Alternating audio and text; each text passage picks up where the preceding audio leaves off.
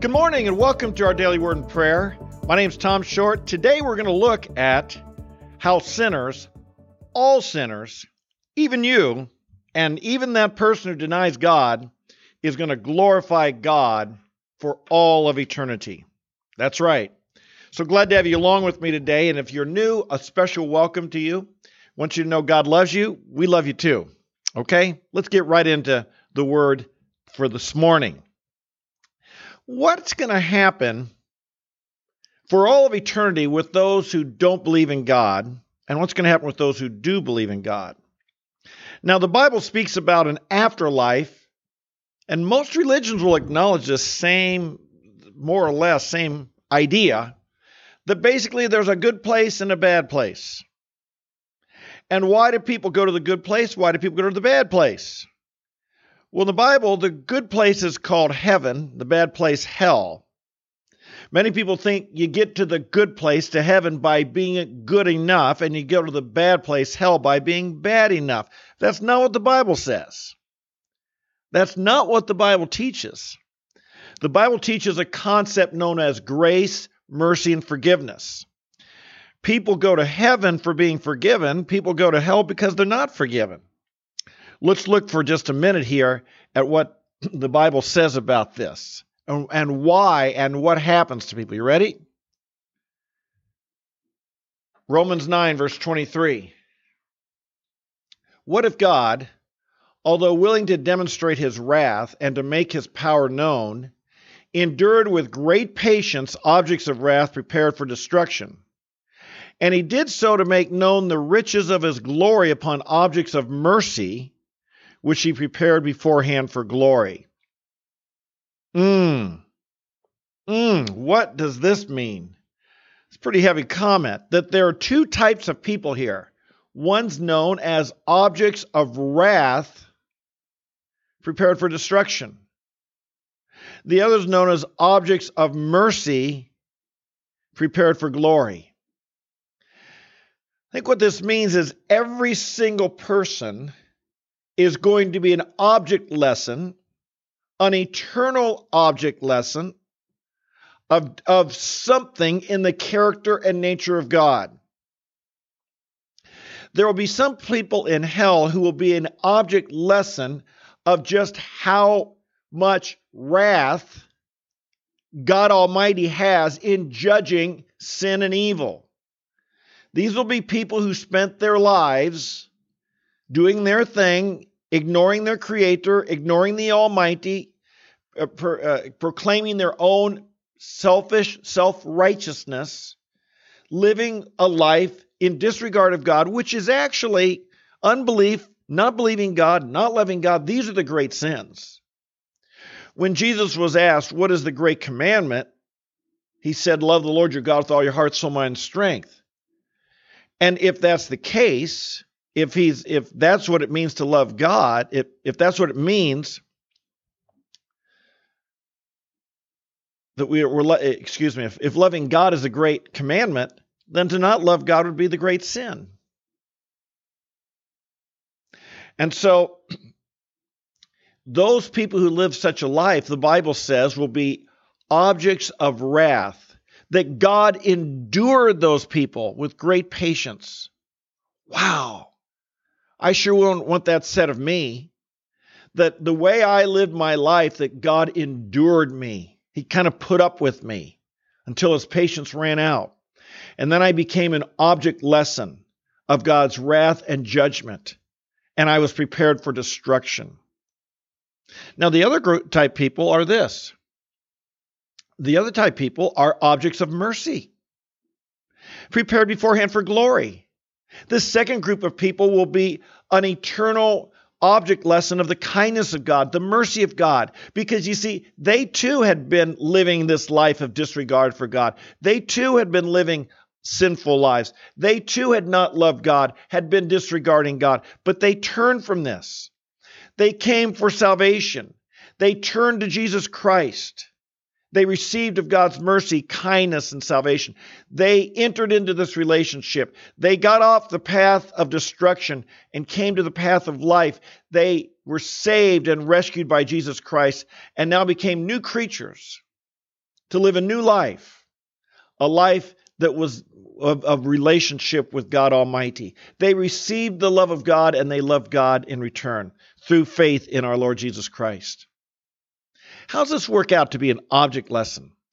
Kind of what I picture in my mind is that in the eons to come, say a thousand years from tonight, 2,000, 5,000, million years, into eternity where time is no more, but long, long, long into our future. Say a couple folks are walking down the, the golden streets. They're in heaven, they're in glory, and they and you know chatting with one another. I don't know what they're doing. And they look over there and they say, Oh my goodness, isn't that Tom Short? That's me. And the other will look and say, It is. Tom Short is in heaven. Tom Short is in glory. And they'll look at one another, nod their head, and say, Wow, God sure is forgiving. They won't be glorifying me, they'll be glorifying God. That God is forgiving, merciful, kind. They'll see a person like me in heaven and they'll praise God for what kind of a God He is. And maybe that'll be true of you too. They're not going to stand, you're not going to boast those. They're not going to say, wow, you're so great, Tom was so great, or look what he earned. And there'll be no boasting in heaven about us. All the glory will go to Jesus Christ, who saved sinners. And we'll be, I'm going to be an eternal object lesson of the forgiveness, grace, and mercy of God. That's my hope, which com- and that comes through Jesus Christ. But say those same two people, maybe a couple of angels, are walking down those golden streets and they look down into this place called hell and they say, Oh my goodness, isn't that. and I won't name names, but it's just someone down in hell. There's going to be a lot of people there. It won't just be the Hitlers and Stalins and Mao's and but you know mass murderers. There'll be a lot of people there, and they'll look down and they'll say, Wow, isn't that? and they'll, the other angel will look and say, It is. And they'll look at one another and say, Wow, God sure is just. And God executes the vengeance, the righteous vengeance upon people who lived their lives in disregard of their Creator, who lived their lives in disregard of the Almighty who basically cast off his authority and chose to live the way they chose, chose to live a life of rebellion and sin against God. They could have even been religious people. They might be worshiping idols, false gods. They might be self righteous in their religion. And the Bible says they will be an eternal object lesson of the wrath of God. Now, you might not like this idea. You might say that sounds harsh.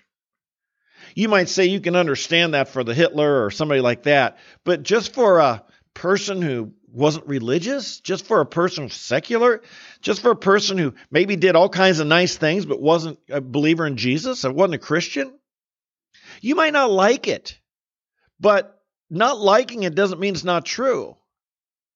Not liking it doesn't mean you're right. See, that's the very essence of sin right there is to say, I don't like that, so I'm not going to believe it. I'm, in essence, calling God a liar. I'm rejecting what the Bible tells me. I'm rejecting the Word of God because I don't like it. Don't you realize how that's exactly what we're talking about here today? That's the essence of sin to reject God and His authority and to establish your own and do what you want, believe what you want. You might not like it, but I encourage you if you don't like it, change what you believe and submit to what's true. We, uh, something's not true just because we like it. And not liking it doesn't make it untrue. My friend, the choice, there is a choice to you. There is a choice where you can choose, you can say, God, oh God, Make me an object of your mercy and your forgiveness. Let me be forever an object lesson that if anyone sees me throughout all of eternity, they would give praise to God and say, Wow, God is forgiving. Look what Jesus did to save that person. And let me be a, an object lesson of the mercy, kindness, and forgiveness of God. And you can say, Oh God, please, please, please, might I not be an object lesson of the wrath and judgment and righteous vengeance that you take out, that you have, because I lived my whole life in disregard of who you are and all you've done for me. Which will you choose, my friend? Which one do you want to be? If you want to be that former, the object lesson of God's kindness, mercy, and forgiveness, the door is wide open. Come to Jesus Christ. Ask him to forgive your sins. Tell him you you tell him you desire to love him. You want to love him. You choose to believe in him. You accept that he loves you and died for your sins on a cross and rose from the dead. Oh, if you have difficulty believing some of that, tell him. That's all right. He, he can handle it. Just say, God, I want to believe, but I find it difficult. I find it hard. Help me. Help me to have faith. God will hear that prayer. God's not going to write you off because you are struggling. But there's a difference between I'm struggling to believe and I'm refusing to believe. Don't refuse the grace of God. Don't refuse the kindness of God. Don't refuse the mercy of God. If you struggle, tell him. Tell him you want to believe, it's, you're finding it hard, and ask his help. Our God's a kind God. The judgment of God only comes upon those who deserve it. The mercy of God comes upon those of us who don't deserve it, but are willing to receive it. Receive his love today. Receive his mercy. Turn to him. Turn to him. Ask for his salvation. Ask for him to help you believe in Jesus. He'll do it. That's the God we are. Don't harden your heart. Don't become an object of God's wrath and judgment. Father, today we thank you for what a, for the God you are. We want to thank you that you do punish those who live their lives in sinful, selfish disregard, pride, and self righteousness, live their entire lives that way. We accept that. We don't want that to be true of us or our loved ones. We therefore we also thank you that you're a God of mercy and kindness. Thank you your mercy will triumph over judgment. Thank you you can forgive anyone. You're willing to forgive. You're quick to forgive. Your arm is not so short that it cannot save. Lord, I pray that today anyone listening here would be cooperative with you. They would receive. They would turn to you. They would they would believe. If they struggle with it, Lord, their prayer would be, Lord, I believe, but help my unbelief. Help me in my weakness. Jesus, we affirm today that you are the Son of God. We affirm that you came to this earth, you lived a sinless life, but you died upon the cross for the sins we committed. You bore the punishment that we rightfully deserved when you died on that cross. Thank you that made a way of our uh, for us to be forgiven, to become those objects of mercy and kindness and the love of God. Jesus, we believe you rose from the dead. You conquered death and showed that you are true. This is our faith today. We proclaim it, we receive it, and we thank you for your kindness in granting us this new life through faith in Jesus Christ. We bless you today and love you in Jesus' name. Amen, amen, and amen. Hey folks, thanks for being with me today. Thanks for your thanks for being with me. Thanks for believing the word of God.